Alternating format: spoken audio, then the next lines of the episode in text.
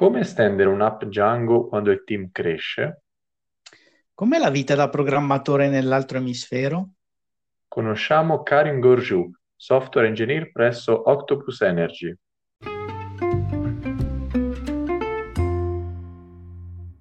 Ciao Marco, Ciao Cesare, chi mi hai portato oggi di bello? guarda, ti ho portato un super ospite, un grandissimo Pythonista. Ma chi è Alex Gaynor? No, di più, di più. È qui con noi Karim Gorju, software engineer presso Octopus Energy. Benvenuto Karim. Buongiorno, buongiorno, grazie per l'opportunità di essere qui con voi. Grazie a te. Eh, poi magari racco- più tardi racconteremo da dove arrivi, perché, eh, cioè dove sei in realtà, perché non sei in Italia, in un posto molto molto lontano, ma lo raccontiamo solo dopo. Puoi raccontare intanto a, a chi ci ascolta chi sei e di cosa ti occupi? Allora, il mio nome l'hai già, l'hai già detto, mi chiamo Karim, io sono di Cuneo, mi occupo di eh, sviluppo Python, eh, in particolare in Django. Io ho imparato praticamente Python usando Django e ormai da circa 10-12 anni programmo solo in Django e ho la fortuna di essere in questo posto che quando lo vorrei dire è di lavorare con, eh, ho sempre lavorato con startup, adesso con questa grande azienda in Django. Fantastico. E dato che sei il nostro primo ospite eh, esperto, diciamo, di Django, puoi raccontare anche per chi magari ha un background diverso, che ha fatto più data science o poco sviluppo web, cos'è Django, questo framework, a cosa serve quando si usa?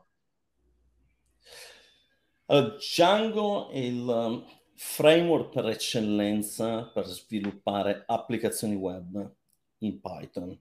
Per eccellenza perché è il più vecchio, il più completo. Eh, uno lo può comparare a Flask, Flask è un po' più cattivo, il fratello minore. Ehm, per chi non, eh, non lo conosce, eh, Django non è qualcosa come WordPress, per dirti, dove ti fai il tuo sertarello, il tuo blog, assolutamente. All'inizio mi ricordo che quando lessi la documentazione la prima volta, non sapendo cos'era, cioè, diceva Django è il framework che puoi utilizzare per costruire qualcosa come WordPress. Quindi ti dà Mhm. Tutte le eh, delle funzioni, le chiama batteries, per avere gli strumenti e costruire un'applicazione web velocemente. Il bello che con Django puoi fare veramente il sitarello del, del macellaio, Dell'oratorio. de- dell'oratorio, quello che vuoi, è un po' sprecato, non, diciamo, non hai neanche bisogno di un database, quindi in realtà lo puoi fare. Forse è meglio un, un generatore di siti statici in quel caso, però lo puoi fare e puoi arrivare a creare delle applicazioni immense per dare, ok, a Octopus Energy che è abbastanza grande, ne parleremo dopo, Django lo utilizziamo, è la nostra tecnologia core, facciamo tutto su quello. E Instagram, ad esempio, è sviluppato in Django, se non Mhm. sbaglio. E se non sbaglio anche Pinterest, ma non sono sicuro, avevo letto qualcosa al riguardo. Quindi la scalabilità di Django è immensa, chiunque ha da dire qualcosa in contrario verrà sbugiardato. Eh, questa è la presentazione di Django che io adoro, onestamente. Eh, Framework E, bellissimo. e se diciamo un neofita si, si- si approccia a Django, eh, i, primi passi da fare è creare un progetto, un'applicazione e cosa si trova davanti, cioè a livello di struttura, eh, cosa si deve aspettare. Ma le- il primo passo per, eh, per arrivare a, per approdare su Django è andare sul sito di Django e fare il tutorial. Il Mhm. tutorial che è diviso in 7-8 parti, adesso non mi ricordo perché l'ultima volta che l'ho fatto era vita fa, e ti presenta il, eh, ti fa una panoramica un po' di tutto e, e andando avanti, facendo step by step, costruisci una piccola applicazione ehm, per fare sondaggi. Una do- una- fai una domanda, eh, aggiungi le possibili risposte, la gente risponde e tu vedi il, i risultati, c'è la gestione dell'utente, c'è la gestione dell'admin. E lì vedi in Django quanto è potente, vedi l'ORM per gestire i dati, vedi il Django Admin che secondo me è una delle funzioni meravigliose di, di, Django, che è la costruzione di un pannello di admin basato sulla definizione dei dati, quindi ti ritrovi un, un, questo, eh, interfaccia. questa interfaccia dove come amministratore puoi creare tutti i sondaggi che vuoi, vedere quelli che sono, modificarli, aggiungere utenti, rimuovere, dare permessi, tutto magicamente lì. E la funzione del Django Admin era quella eh, di poter definire il modello dell'applicazione, darla in mano a, a clienti, amministratori, per inserire i dati mentre lavori nell'applicazione. Poi c'è il, ti fa vedere il, se vai sempre con questo, questo, tutorial ti fa vedere le classi già disponibili per risolvere i problemi più comuni, vedere, vedere oggetto, i dettagli di un oggetto, vedere una lista di oggetti, modificare un oggetto, tutte cose che eh, uno fa quotidianamente e lì hai già pronto una serie di classi che ti permettono di fare le cose molto velocemente. Eh, seguendo un design model view template di separazione, quindi model. E ci puoi e, spiegare un attimino, ci puoi spiegare questo design model view template cos'è, cosa significa? Significa che eh, hai tre allora, se tu guardi il PHP di una volta, quei file HTML ci mettevi qualsiasi cosa, cioè ci mettevi il PHP, il template, tutto lì mischiato. E questo ovviamente è un bruttissimo design, soprattutto non è gestibile. Con il model view template tu separi la parte del data layer model, dove finisci i dati, hai la view, come la chiama in, in Django, dove prendi i dati e li prepari per il template che renderizza i dati. Questa è una versione sem- semplificata, ovviamente, però il concetto è quello. In- e questo è lo schema che utilizza il, um, l'architettura che utilizza il um, Django e che ti insegna nel, nel tutorial a seguire. Quindi questa è, è, la separazione, anche se secondo me può essere un pochettino abusata da un neofita, perché un neofita non sa bene come, come eh, separare il codice, quindi o ti ritrovi con delle view che fanno tutto, o ti ritrovi con dei model che fanno tutto, o ti ritrovi con dei template che fanno qualcosa che non fa la view, quindi è un pochettino il, la delimitazione l'ho visto parlando in varie chat, vedendo le, le, le, domande che fanno, che non è facile da distinguere. Però questo è il, quello che eh, presenta Django come, come schema non so, non so, la parola giusta, schema, patta, non... comunque la scuola di pensiero, dai, diciamo. e giusto per concludere, il, il, tutorial fa anche vedere la parte del testing, come fare il, te, il scrivere dei test e poi come ehm, trasformare quel, quell'applicazione di sondaggio come un, un'applicazione che puoi distribuire e mettere in altri progetti che stai creando con Django, ad esempio. Quindi ne hai creata una eh, e la puoi ridistribuire. Questo è quello che fa, questo è lo scopo del tutorial, di farti vedere. E lì uno si rende conto di cos'è Django e cosa può fare, che puoi fare veramente tutto eh, a livello di applicazione web, non ha limiti. E secondo te invece i limiti del, del pattern di Django M- MVT, quando è, che si, quando è che si raggiungono, diciamo? Quando è che poi è necessario magari eh, cambiare un po' il paradigma e rendere ah, no. l'applicazione più, più scalabile, diciamo? Ah, beh, lì eh, dipende dal contesto. Um, dipende dove stai lavorando, cosa stai facendo. Come dicevamo, il sito dell'oratorio, assolutamente fai la, la prima cosa che ti viene in mente, cioè fai un'applicazione, via o due, non, non, non ha veramente molta importanza. Se invece stai lavorando per uh, una startup o, una, una, o hai in mente di creare un progetto che è scalabile, eh, allora lì devi rivedere un pochettino le cose, eh, devi rivedere quali sono gli obiettivi eh, della tua applicazione e che scalabilità vuoi dare. E lì se segui il tutorial di, di, di Django e segui quello schema lì, fare applicazioni è veramente molto difficile.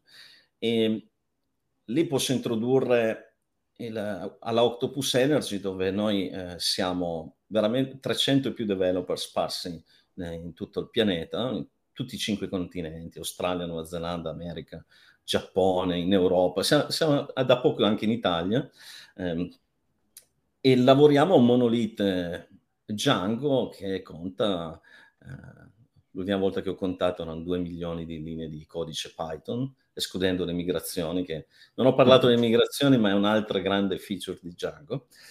E il, um, il pattern che usiamo noi è quello della clean architecture, quindi con i layer, data, domain, eh, user application interface, che con strette regole di comunicazione tra di loro, ma quando dico strette a livello di CI abbiamo il, la CI che inizia a, a, dire parolacce, che hai importato dove non potevi importare, quindi devi rivedere cosa stai facendo.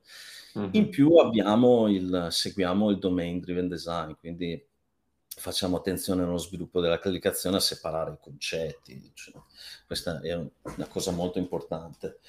Per fare un esempio, eh, che chi ha usato un pochettino Django troverà veramente strano a sentire questa cosa qua.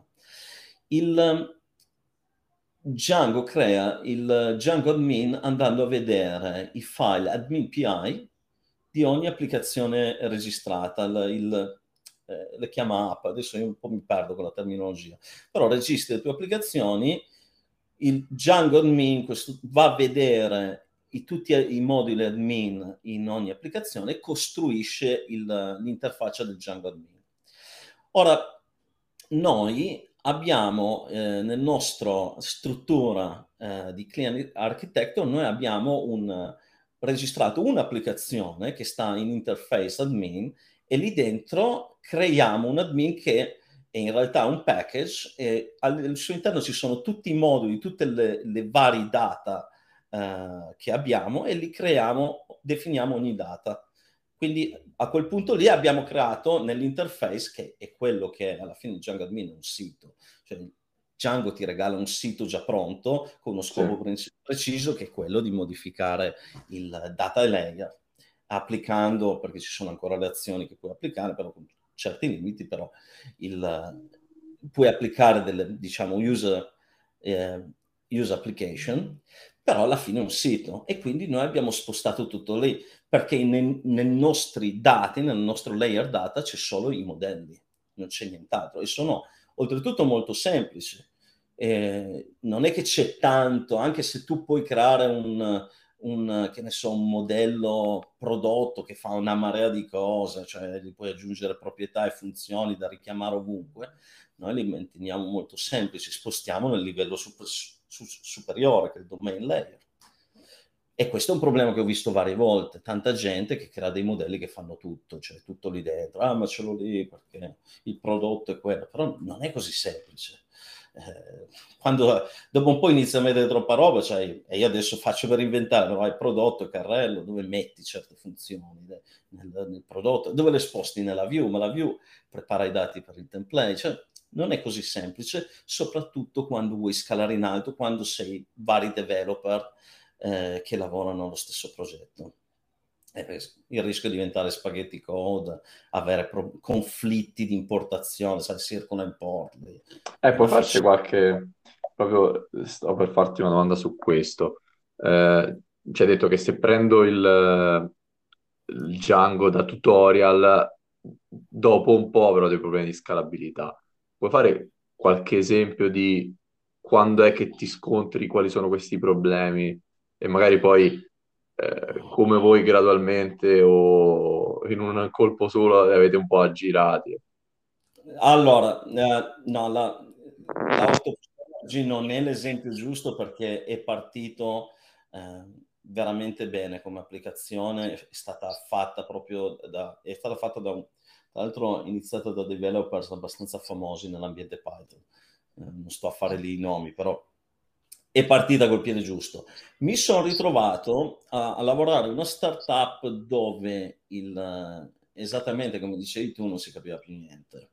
Quindi come fai in quel modo lì? I, i, i segnali li hai perché quando vai a vedere un, uh, modello che è troppo grosso, hai un'applicazione che si chiama Core e tutte le volte che non sai dove mettere la roba la vai a mettere lì dentro. Eh, co- il nome dell'applicazione che sta facendo delle cose che non dovrebbero essere sue.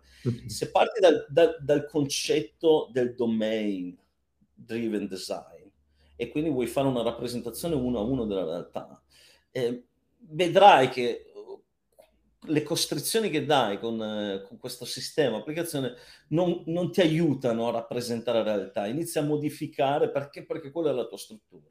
Allora quello che fai, inizi a, a creare una struttura, almeno quello che ho fatto io in questo caso qui, era creare una, una struttura clean architecture e piano piano ogni cosa nuova metterla lì dentro e piano piano quello che era nell'applicazione vecchia portarle nella struttura nuova, quindi iniziare a fare refactoring ogni volta che puoi. Questo è l'unico modo che, che ho, ho, potuto sperimentare. Poi c'è da tener conto che eh, dipende dove lavori, a volte eh, eh, il problema può essere dovuto che se lavori in una startup, le startup hanno il la peculiarità di cambiare molto velocemente. Certo. Quindi, quindi, quando tu rappresenti uno a uno un, un, business e quello ti cambia in continuazione così, non è così semplice stargli al passo. A volte poi hanno dei pivot change, cioè facciamo una cosa e iniziano a farne un'altra, cioè, e tu sei lì come un deficiente che dici, ma cavolo, ma io... ok, allora devi rivedertene un po' di cose. Non è semplice. Mentre alla Octopus Energy era chiaro fin dall'inizio, nonostante il domain dell'Octopus Energy di una complessità incredibile, eh, il domain, non tanto il codice che scriviamo, che non è niente di, di eh, astrofisico, però il domain è molto complesso, ci sono molti concetti. Però nelle mie esperienze che ho avuto, soprattutto in questa startup qua, è stato difficile perché c'è stato un pivot change, hanno cambiato il business, mo- il business model a metà, più c'era della programmazione fatta veloce perché poi vuoi andare con un MVP, vuoi essere già attivo, vuoi vedere risultati perché alla fine così vai, testi, vedi i dati, chissà, forse se fra sei mesi chiudiamo, questo è l'ambiente delle startup. Non so se ho risposto alla tua domanda o ho dato un'idea che può aiutare l'ascoltatore a capire. In, questi, in questa diciamo transizione che hai fatto in questa startup, eh, per caso hai usato anche il TDD? Ti ha aiutato un pochino a fare il refactoring del, uh, in una direzione clean architecture? O... Il, ah, il TDD è importantissimo. Eh, in teoria uno dovrebbe fare eh, un, una programmazione, fai il test, un test fallisce, vai, scrivi, vai avanti dietro. In pratica non è così, cerchi di seguire, a volte non è così semplice, però i test, quelli esistenti, quei pochi che c'erano, ti aiutano a capire. E poi in quel caso lì, quando fai la transizione, se fai un refactoring, eh, la prima cosa che fai è scrivi un test funzionale, almeno vedere che copra quali sono le problematiche e inizi a fare la transizione e quello ha aiutato tantissimo. Poi c'è anche un altro discorso, che il, la scrittura dei test, che secondo me deve essere non dry, ma molto ripetitiva, è una delle documentazioni più belle che puoi dare di un, di una, di un mm. software. Perché da lì vai a vederti il test e capisci il contesto, come funziona, come è creato, e, e, e documentazione praticamente, oltre che aiutarti a guidare come scrivi codice a far fuori i bug. E, ehm, se, se, se, qualcuno deve partire da zero, deve sviluppare un, un'app, un back-end o anche solo delle API, eh, quali sono i criteri per scegliere Django piuttosto che Flask, eh, Fast API? Beh, il... Allora, io, io lì non, non, riuscirei a dare una, una risposta eh, oggettiva, perché conoscendo Django, primo, il primo concetto è cosa sai usare? Bene, eh, io so usare Django, faccio tutto in Django. Questo è, è tantissimo. Se io, se arriva uno qua, PHP mi fa schifo ribrezzo proprio, solo vedere il codice. Però se hai vent'anni di carriera in PHP, oltre che provare compassione per te, capisco se inizi a, a, a lavorare, eh, fai un progetto, lo fai in PHP, perché comunque fare una transizione, un altro linguaggio, un altro framework, uno lo deve valutare bene. Con Flask e Django, eh, secondo me lì la questione più che altro dei requisiti. Eh, dipende cosa vuoi fare. Se, se, stai creando di nuovo, mi piace questo concetto di startup perché la, il concetto di startup è un business che può crescere come può morire. E in quel caso lì, secondo me, Django scala- ha già tutto pronto per essere scalabile senza um, dare troppo lavoro all'inizio. Cioè, alla fine, se, se te la studi bene, puoi fare le cose molto semplicemente ed essere molto agile Ecco il termine che dovremmo usare tutti. Molto agile, fai quello che è necessario. Quindi eh, la risposta alla domanda è, è, come ti dicevo, è quello che conosci. Se, mm-hmm. se piace Python, che ti piace Python, hai intenzione di creare qualcosa che secondo te è scalabile, vai con Django perché è, è, è maturo, 15 anni se non sbaglio, versione 4.0. C'è una comunità incredibile dietro e hai tutte le tools dalla, dalla internazionalizzazione, ti attacchi a Postgres, hai la, la, gestione degli utenti già lì, tutte queste cose già pronte. E poi ah, ricordiamoci, c'è Python dietro, quindi eh, pip install e hai un problema risolto, cioè, che non è cosa da poco. E qual è la, la curva di apprendimento eh, per, per, chi inizia con Django? Cioè, all'inizio ci sono tante cose, quindi questo è un po' un ostacolo all'inizio per chi vuole partire. Allora, io quando ho imparato Django ho trovato molto difficile, e, mm, un po' perché arrivavo, eh, adesso non sto a annoiare con la mia storia, ma era un periodo che non program- facevo anche altre cose, quindi non ero tanto una programmazione, però mi sono messo lì, grazie a Marco Berri che se ascolti ti ringrazio sempre tutta la vita per il tuo libro. Eh, il, io ho iniziato, ho trovato molto difficile eh, e secondo me una persona che deve, vuole iniziare con, con Django e Python deve farsi seguire da qualcuno. Io ho lavorato in, un, in un'azienda dove eh, la prima che Posso dire il paese o una cosa per dopo? Posso sì, dirlo adesso? Allora, quando sono arrivato qua in Australia, che avevo la mia esperienza come developer Python, ma non così, eh, diciamo, non ero così senior, anzi, mid-level, diciamo. Arrivo in una startup, mi prendono subito, io felicissimo, e lì lavoro con un, un, tedesco di 60 anni. Questo qua era veramente in gambe e abbiamo fatto, mi ha fatto da mentore ho lavorato a stretto contatto con lui, con Python, con Django, mi ha insegnato un sacco di cose ed è quello, secondo me, il modo più veloce è vieni su Telegram Django Italia, ok? Dove siamo, siamo quattro mm-hmm. gatti. Eh, però ci siamo, ci aiutiamo molto e chiedi di fare eh, una, una, review, chiedi di fare pairing. A me è capitato, cioè 20 minuti te li do, ci facciamo una chiamata, mi fai vedere. Questo è il modo migliore. Tu provi, fai domande, però chiedi, chiedi a qualcuno di farti da mentore, perché così acceleri veramente molto i tempi, perché ti spiega le cose in un modo che sono date dall'esperienza. Mm-hmm. E, e, questa secondo me è la cosa più importante. La, la community che... Ma la community è la cosa più importante, secondo me, in un, in Hai un ambiente come Python. No, no, ma non c'è laurea che tenga, è lì. Eh? Esperienza e, e, mentorship sono le due cose e vengono a braccetto e vai avanti così. Io, io dal lavoro ho, faccio mentoring a, a junior, eh, altri fanno mentoring a me e avanti così. Ed è la prima cosa che devi fare, vieni su Django Italia, Telegram, lo cerchi, è facilissimo, parla un po' lì, chiedi a me o altri, qualcuno ti aiuta. Non è che deve essere Alex Martelli, basta che ne sappia più di te, eh? non è che devi stare a cercare. allora, Karim, ci hai spiegato che sei in Australia, quindi questo era il mistero che tenevamo dall'inizio della puntata. Ehm, infatti noi per registrare questa puntata, di solito le, le registriamo alle 6 del pomeriggio, stavolta invece l'abbiamo iniziata a registrare alle 6 di mattina, quindi sentirete le voci un po' impastate. Ehm, vuoi raccontarci un po' uh, come sei finito in Australia da, da Cuneo? Eh, che, che, esperienza stai, stai avendo? Ecco.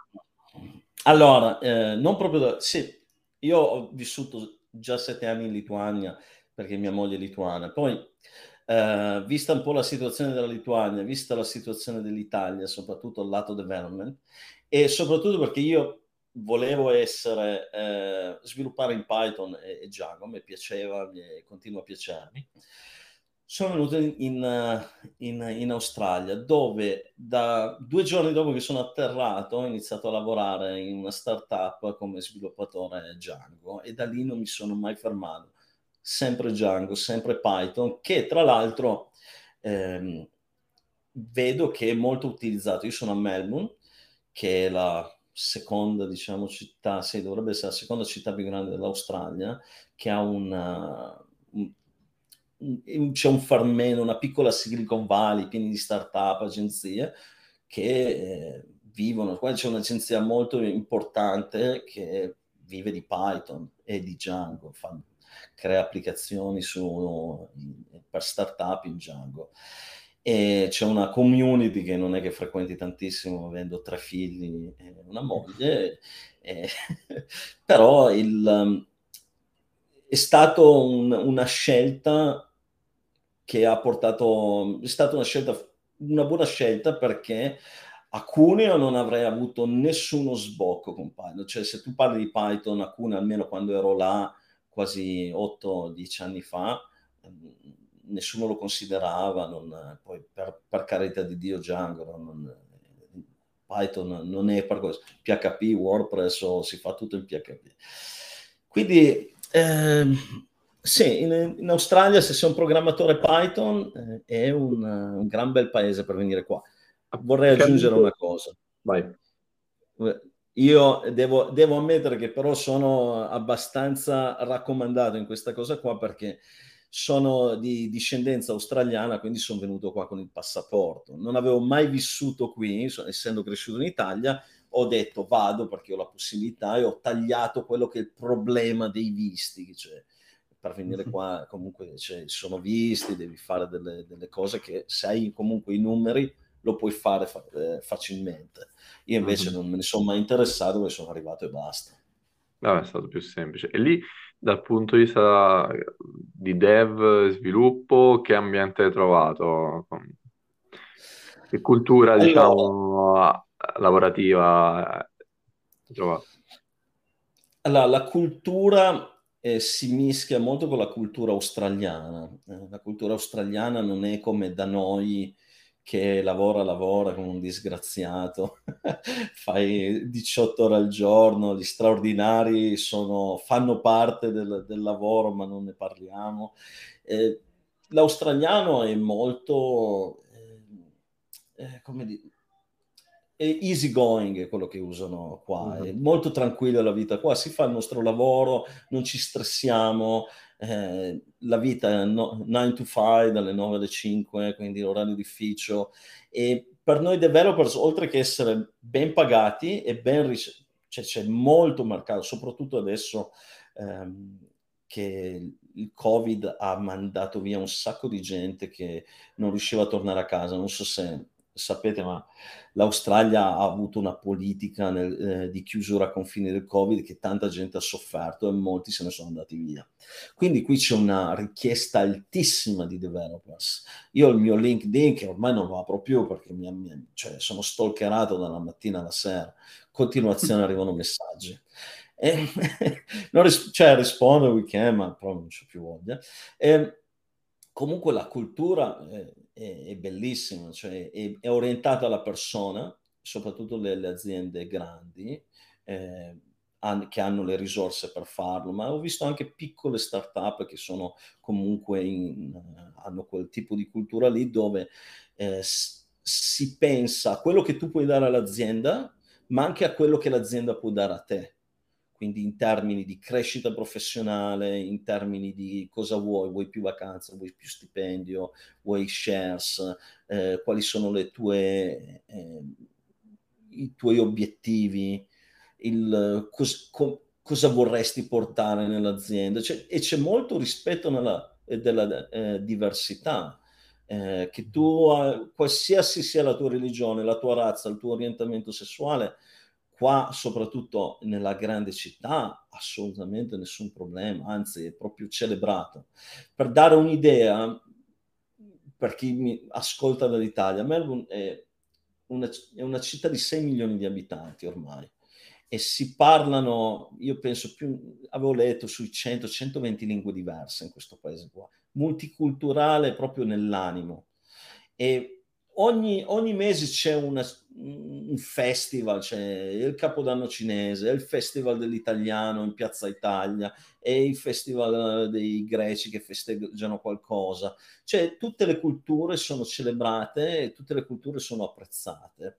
Questo è quello che e Melbourne è diventata negli anni, perché l'Australia bisogna ricordare che ha un passato di, di, di paese molto razzista, uh-huh. eh, la White Australia o contro gli aborigeni, poi è cambiato con, i, con, i, con il tempo, sta cambiando perché comunque se vai nell'Australia quella più rurale, quella più campagna, sono ancora indietro, come un po' da noi, se, se vai a certo. Roma, Milano, vai nei, nei paesi di Cuneo, cioè, cioè, da, dal giorno alla notte. Chiaro, chiaro. È interessante quindi l'ambiente che hai trovato, uh, molto diverso da quello italiano, no? Cioè la cultura del non faccio salti mortali al lavoro, cioè molto più sostenibile, no? Un ambiente più sostenibile e scalabile alla fine, nel lungo periodo. Sì, il, la possibilità di dire ok, tu lavori durante il giorno, devi andare via, non ti senti bene, ritorni dopo, lavori da remoto, è tutto molto flessibile per darti la possibilità di fare quello che... Eh, di dare il meglio di te, non è che devi essere, non è che devi andare in ufficio, c'è qualcuno che ti guarda, che devi dare dalle 9, entra alle 9, esce alle 10, assolutamente no, eh, ognuno è diverso. Eh, e c'è un'altra cosa che mi piace tantissimo, è la cultura e del, eh, che, che, si come team, nel mio team noi eh, we, eh, diciamo uh, we fail as a team, we succeed as a team. Quindi siamo molto insieme, cioè, non è hai sbagliato qualcosa, hai bloccato prod, hai tirato su, è ok, è ok. Siamo qui per aiutarti, eh, non ti preoccupare, non devi sentirti in colpa, eh, sbagliando è così che cresciamo professionalmente. Quindi abbiamo, lo vedo soprattutto nel, dove lavoro io, ma l'ho visto anche in, in, altre aziende che ho lavorato, c'è questo supporto alla persona, non dare la colpa e anche nel modo in cui esprimersi. Eh, non è che, e questo è molto italiano, come ti dicevo prima, sai, eh, ma dici le cose direttamente, siamo a volte l'italiano è bello, sai, Shakespeare non è che ci giri attorno, a volte funziona, a volte no, devi, devi comunque empatizzare con la persona, devi, devi, se una persona sbagliata ha fatto le cose come non doveva, devi aiutarla a crescere e quello è il tuo compito se sei eh, professionalmente di, di livello più alto. E pensi che questa cultura sia diffusa, diciamo, in tutti gli ambienti industriali australiani oppure è più peculiare del tuo ambiente che è quello più digital, startup e magari se vai in un'azienda più tradizionale australiana, se non so, finanziaria, industriale, mm, c'è comunque la stessa cultura? Ma eh, ovviamente non posso dirti che tutte le aziende sono così, sarebbe assurdo. So che ci sono aziende più piccole in altre eh, categorie che non sono esattamente così. Ti posso dire, mia moglie, lei lavora all'Aurigin, che è la più grande azienda di energia australiana, un po' come la Eni da noi, Eni, Eni, quel che è, e la cultura è la stessa. Eh, c'è molto supporto, c'è molto aiuto, c'è, c'è tanto la persona.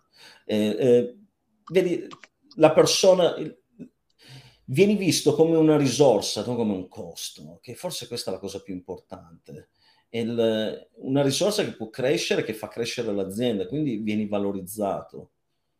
E non è la cultura che abbiamo in, in Italia, almeno io vedevo nelle zone di, di Cuneo, prima di, quando ero giovane lavoravo in una piccola aziendina nel Cuneese di informatica, comunque c'è sempre questa cosa, c'era allora, eh, ti parlo di anni anni fa, perché non è che sono più giovanissimo, però sai, padre, padrone, sai, eh, questa, eh, questa cultura un po' fantoziana, sai, per darti l'idea.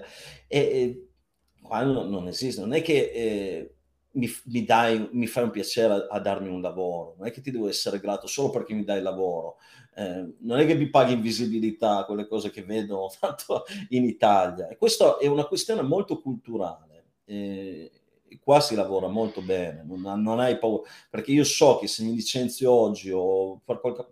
Io tempo due giorni lavoro da un'altra parte. Cioè... Non so se ho risposto anche... alla vostra domanda.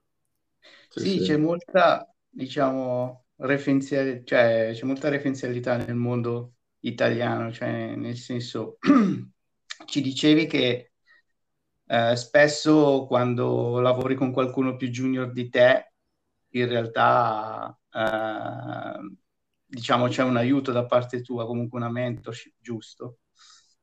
Sì, sì, assolutamente. Cioè, c'è sempre il pensiero critico di dire ma perché mi sta dicendo questa cosa e, e non andare via diretto e dire no, questa cosa mi piace, non mi piace, stai sbagliando. Eh, è più una cultura. Ma, eh, vedi, quando un, um, c'è una PR, fai la review o fai pairing, eh, si fa una cosa, e un junior fa una cosa che non è giusta, eh, cioè, la cosa più naturale è spiegare, dici no, dovresti fare così invece qua, perché? E poi spiegami secondo te, si va più nel spiegami perché l'hai fatto così, cosa, cosa, qual è il tuo pensiero dietro e cerchi di vedere i punti che eh, non vanno in quel discorso lì, quali sono le implicazioni che non vedi.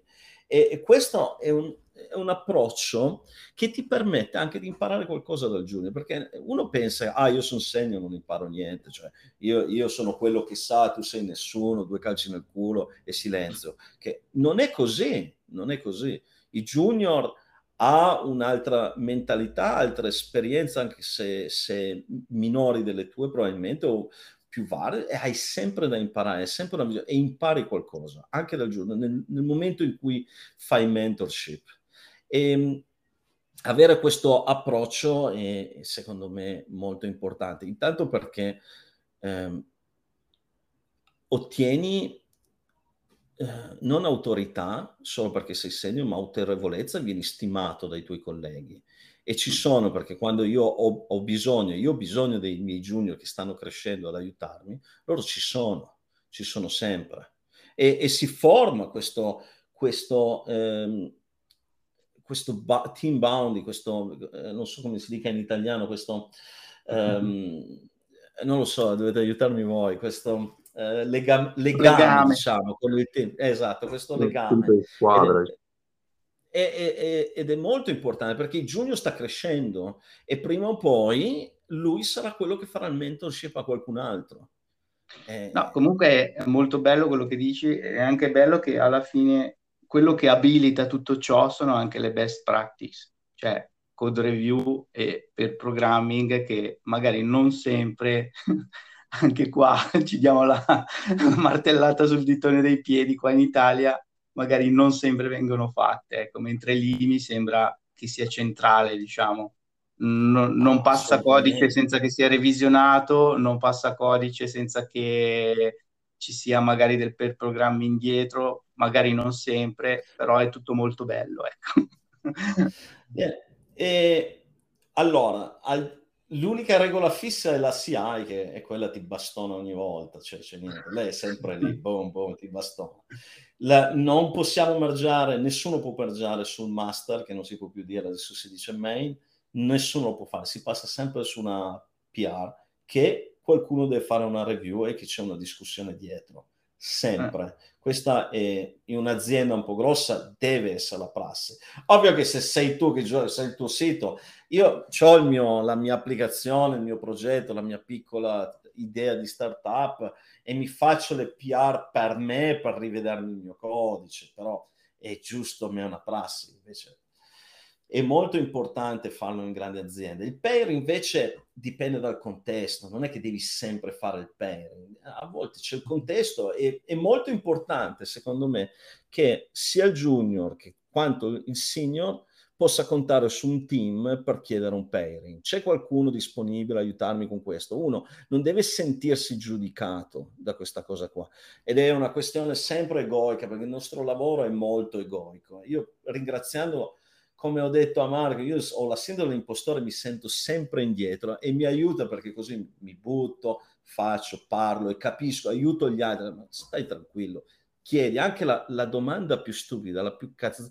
Cioè, è importante farla. Io eh, uso, è vent'anni che uso Linux, ah, non professionalmente, cioè però uso Linux, ma ancora adesso vado a fare man ls, perché no, le, scusa, man link, perché non mi ricordo mai il link se fa prima il simbolico, il prima la destinazione, dopo vent'anni, cioè ti rendi conto. Quindi domande stupide no, non sono veramente stupide, fai, chiedi, ti dimentichi. Um, qualsiasi, ti devi sentire libero di poter chiedere e avere il supporto dai senior senza sentirti giudicato. Questo è molto molto importante. Se una persona non sente quello nel proprio team, cambia lavoro. Sì, sì. A me fa molto piacere questa parentesi che abbiamo fatto sulla cultura aziendale perché io ho la fortuna di lavorare in un'azienda che è un po' australiana, in un team che è un po' australiano per il mindset che hai descritto. E ehm, magari anche in Italia negli ultimi anni, alcune aziende con quel mindset ci sono il mercato del lavoro anche qui è abbastanza vivo, no? Cioè, chi, chi, chi lavora nel nostro settore comunque di, di, possibilità di scelta spesso ce l'ha, quindi eh, è utile, me, parlarne per rendere più consapevoli le persone che esistono delle alternative, quindi se si trovano in una situazione professionale che, che ha un modo di lavorare un po' all'antico, poco efficace, eh, eh, creare un po' di consapevolezza aiuta perché a, a volte abbiamo la possibilità no, di, di, di, provare a cambiare l'ambiente in cui lavoriamo oppure scegliere un ambiente che, che riteniamo più, più sostenibile. Gra- grazie cari. Um, allora, il tempo purtroppo eh, siamo andati un po' più lunghi, ma ci, ha appassionato questo, questo discorso finale. Um, chi ti vuole seguire o rimanere in contatto con te ti può trovare su qualche social? Ma il, guarda, il metodo migliore Telegram, Django Italia, io sono sempre lì che scrivo. Sar- sono un amministratore del gruppo Facebook eh, di Python Italia, eh, perché Patrick mi ha messo lì come amministratore, ma io non, non, non digerisco bene Facebook. Ogni tanto rispondo alle domande di Django lì, ma non tantissimo. Eh, invece su Django Italia è proprio bella, un bel gruppetto, ci vogliamo okay. tutti bene lì quindi siamo lì da anni ormai, quindi basta venire lì, mi vedete perché il nome è quello. Ma tu ci sei sul nostro Slack di Python Milano? Slack, un altro canale Slack? No, non ci sono. non ci eh, sono. Allora, Mandami l'invito, l'email ce l'hai. Anche per chi ci ascolta, se volete parlare con noi, eh, trovate sul nostro sito milano.python.it il link allo Slack con, per collegarvi. Grazie di nuovo, Karim. Ciao. Grazie. E alla prossima puntata. Ciao Cesare, ciao Karim. Ciao ciao.